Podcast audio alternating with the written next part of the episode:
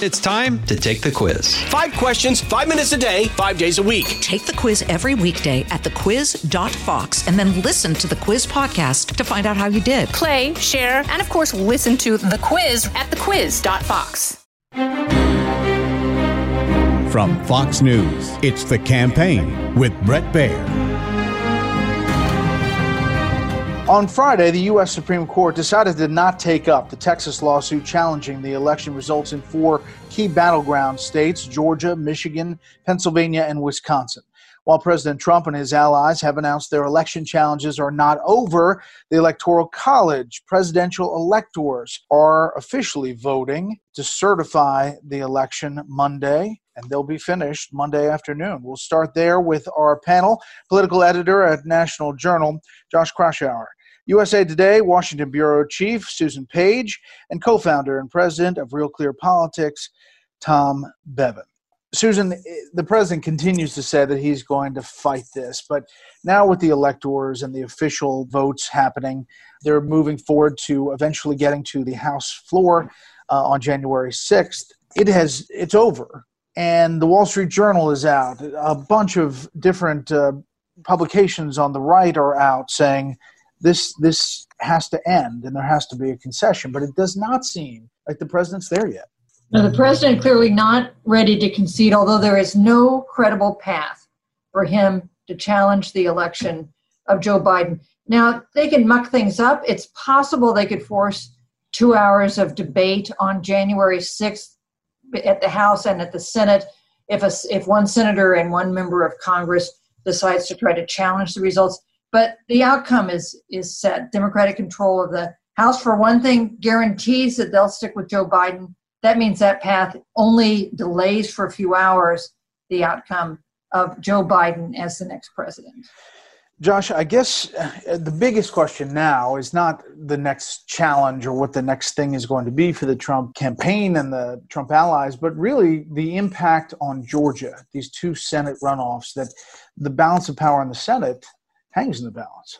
Yeah, I mean, the real challenge for Republican leaders on Capitol Hill is trying to persuade their voters that there wasn't any, you know, mass fraud that took place in Georgia or, or anywhere else. And Mitch McConnell's been trying to avoid essentially dividing the party because uh, there is a pretty deep divide in the Republican Party between those who are sort of the hardcore base of that that support President Trump no matter what, and, and some more pragmatic Republican leaders who you've seen in the state of Georgia stand up for their electoral process. Um, you know, I think the fact that you had a nine nothing unanimous ruling in the Supreme Court on the Texas case, including from all of President Trump's Supreme Court nominees, dismissing that that that case.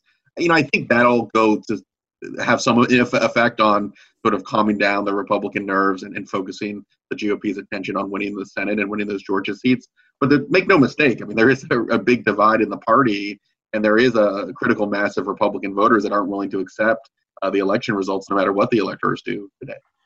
Tom, uh, the president, talking Brian Kilmeade, said that, that no judge has had the courage to take up the merits of their case.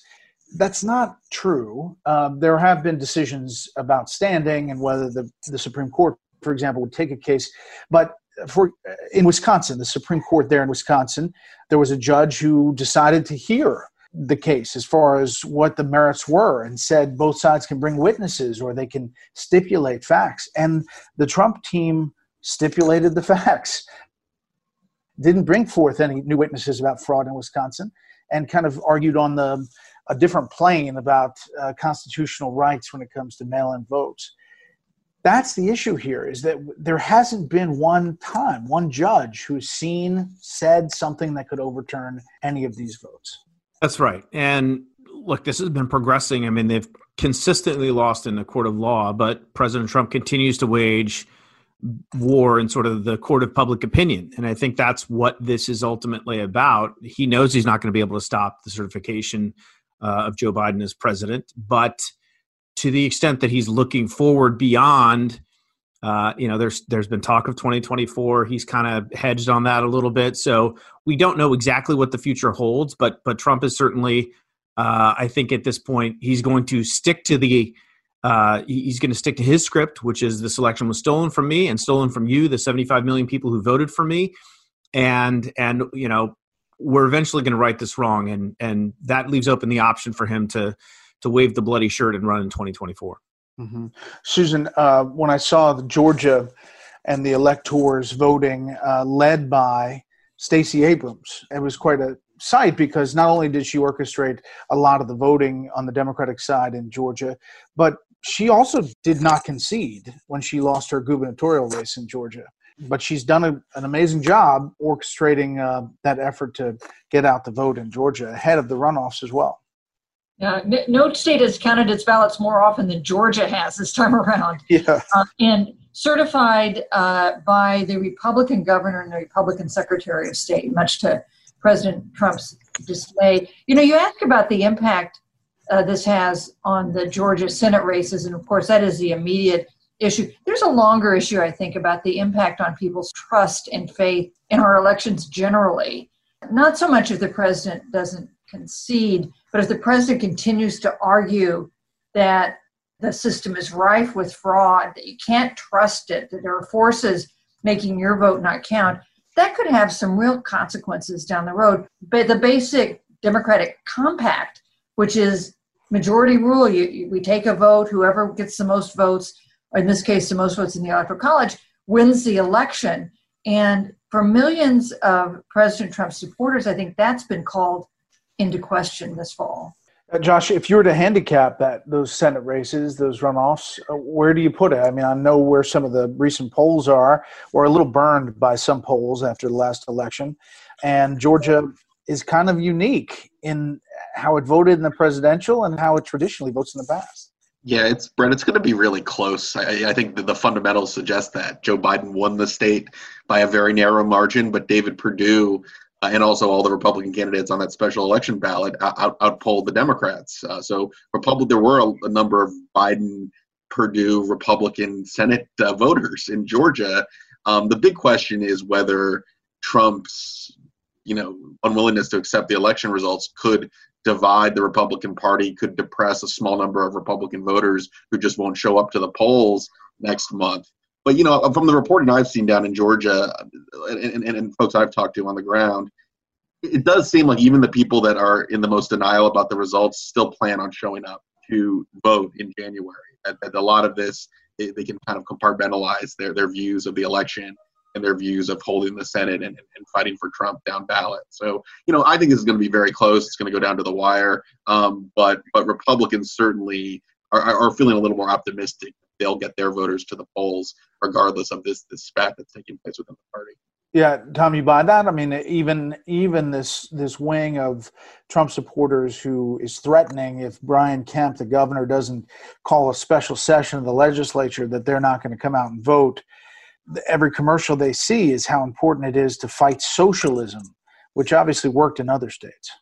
Yeah, I mean, at the end of the day, I have to think that they're going to turn out and and show up. Um, but it is going to be close. I mean, look, everybody knows both sides know where their voters are, right? They just turned them out, and so the question is, can they can they find them? Can they motivate them uh, to turn them out again? And uh, you mentioned the polls and Trafalgar, who's a Republican pollster who who did a pretty good job in 2020. Was actually one of the pollsters that got it mostly right. Uh, you know, was just out with polls yesterday showing uh, the the Perdue Ossoff race a tie and the Loeffler race, you know, a three point race with with Loeffler ahead there. So, um, but all the almost all the polling we've seen suggests that that in fact, uh, you know, it is going to be close, and both sides are going to do their best to to repeat what just happened in November, and and so I think it's going to be. Um, I think it is going to be. I do also, you know, I buy the conventional wisdom for what it's worth that this is a package deal that you're not going to have a bunch of voters that are going to go out and vote for,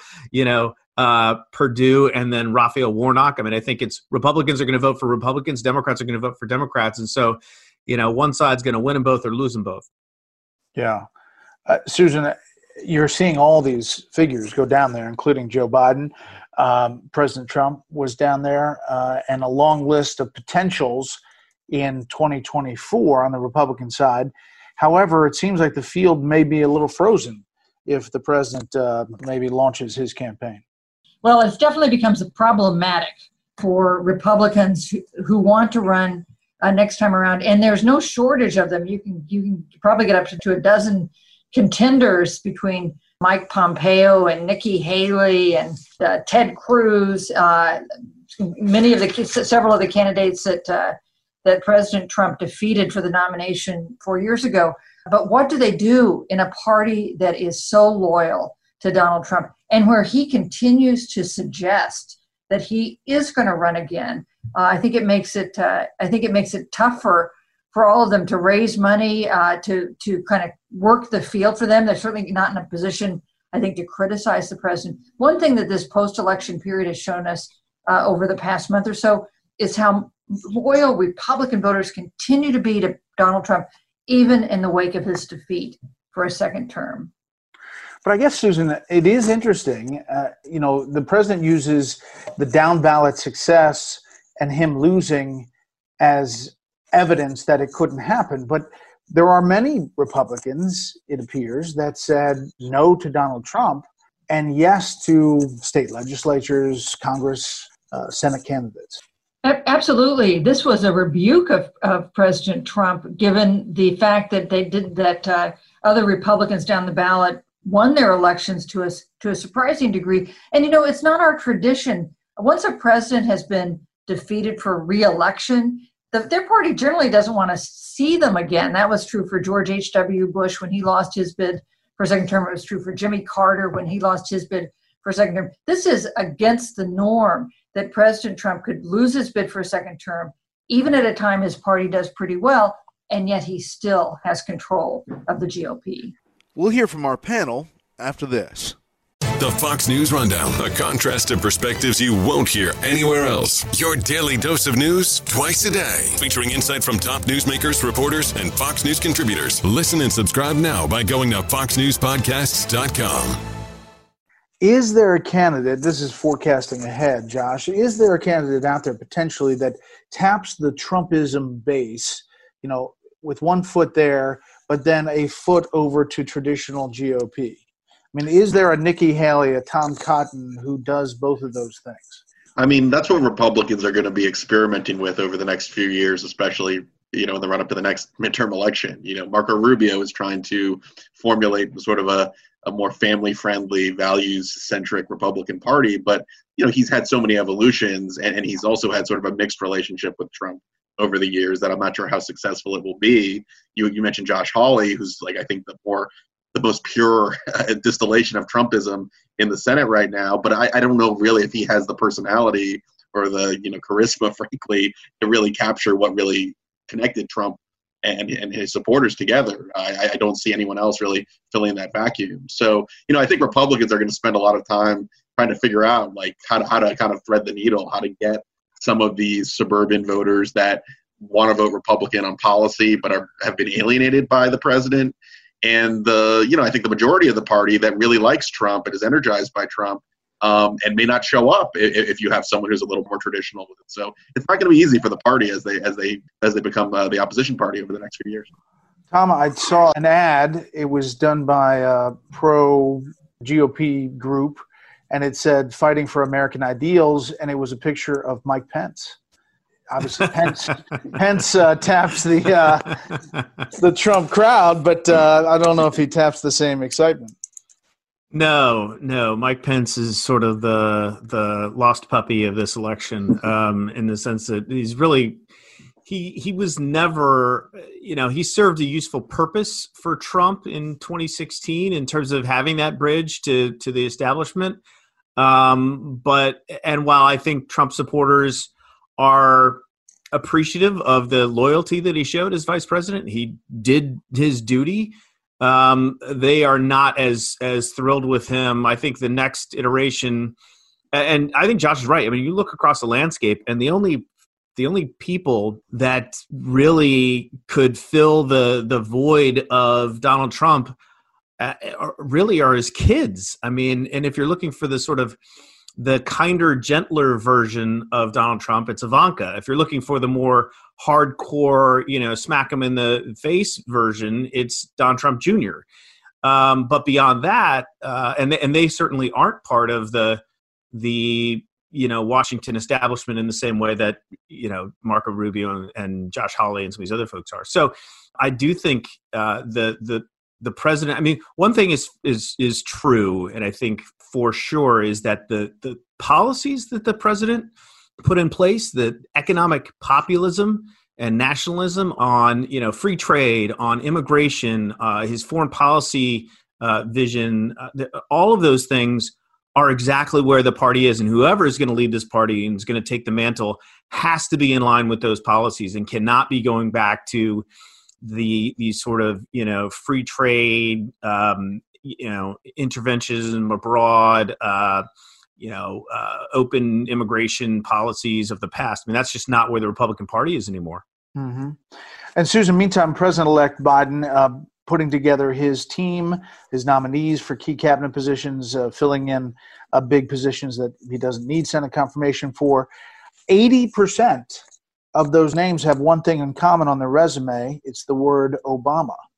And they have been a part of the Obama administration in one shape, way, or another. They continue to say this is not a third Obama term. However, that's a lot of folks with a tie to the last administration. You know, in a way, not surprising that a new Democratic administration would have people who served in the last Democratic administration, but definitely uh, frustrating for some of the newer voices in the party, some of the more progressive voices um, who think it's a different time and it's a different party. It's a party that's moved left. I think that's uh, clearly uh, true, uh, even though Joe Biden himself is a pretty centrist figure. I think they feel that you know the advantage that this Biden team has is the depth of their experience. They they will know where things are, how things work, in the agencies that they're going to be deployed to. The the other side is that they don't they don't they're not like new new visionaries. They don't have new ways of they don't automatically seem to have new ways of of doing things, uh, and that's of that's of concern to some in the party uh, that he has stuck kind of so close to home.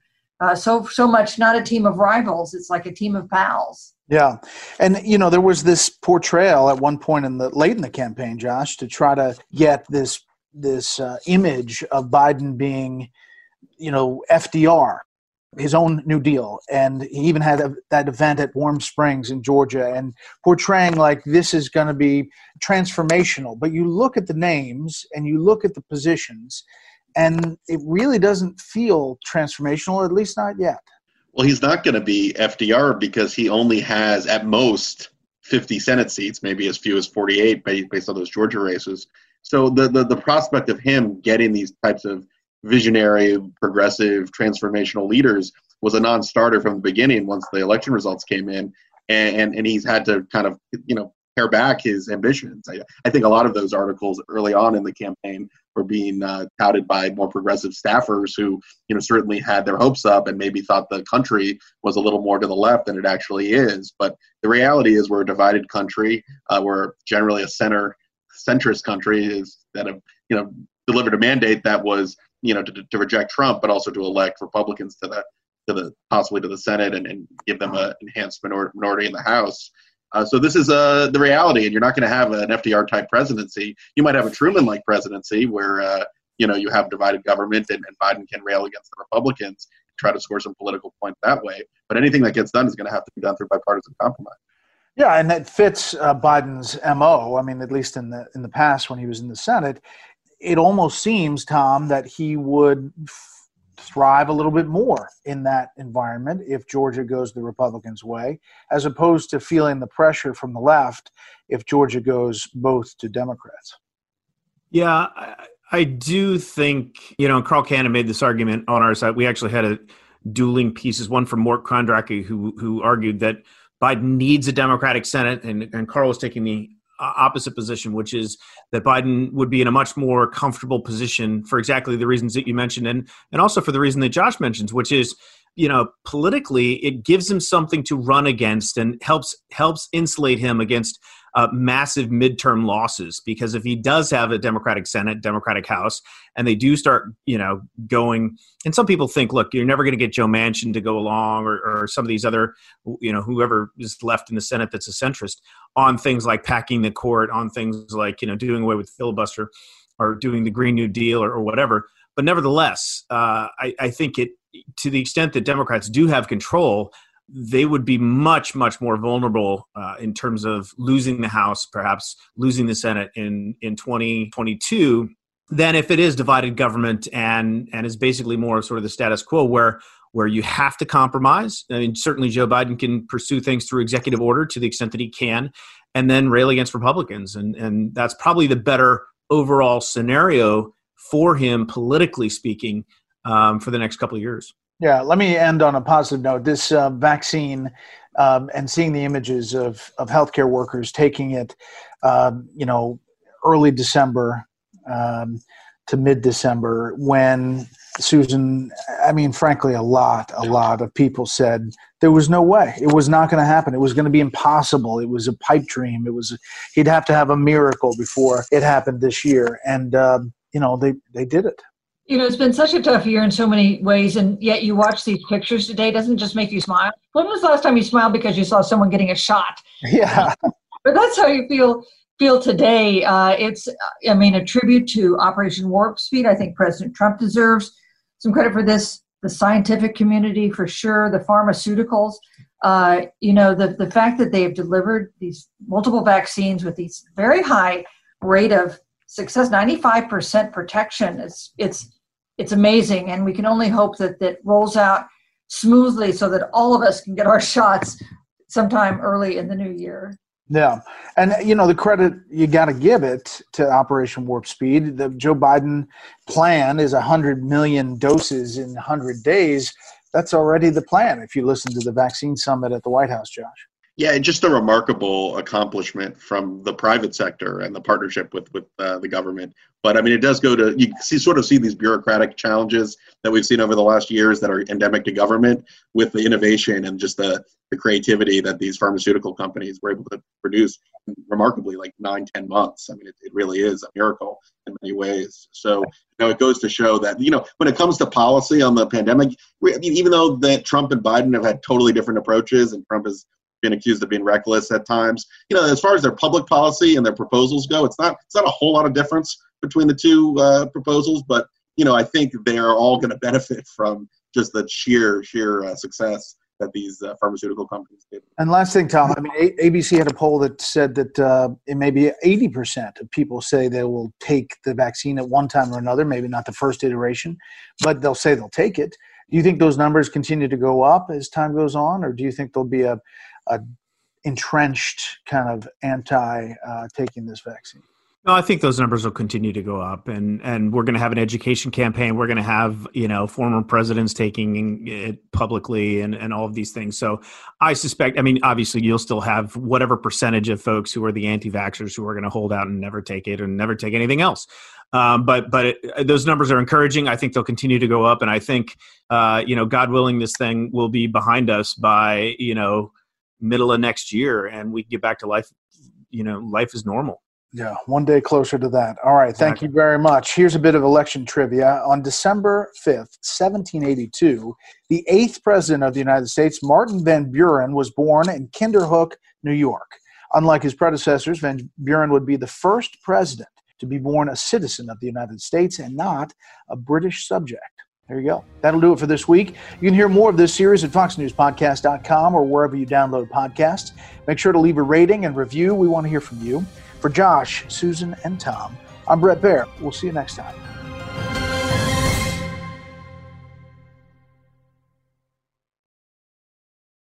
Hey, it's Clay Travis. Join me for Outkick the Show as we dive deep into a mix of topics. New episodes available Monday to Friday on your favorite podcast platform and watch directly on outkick.com forward slash watch.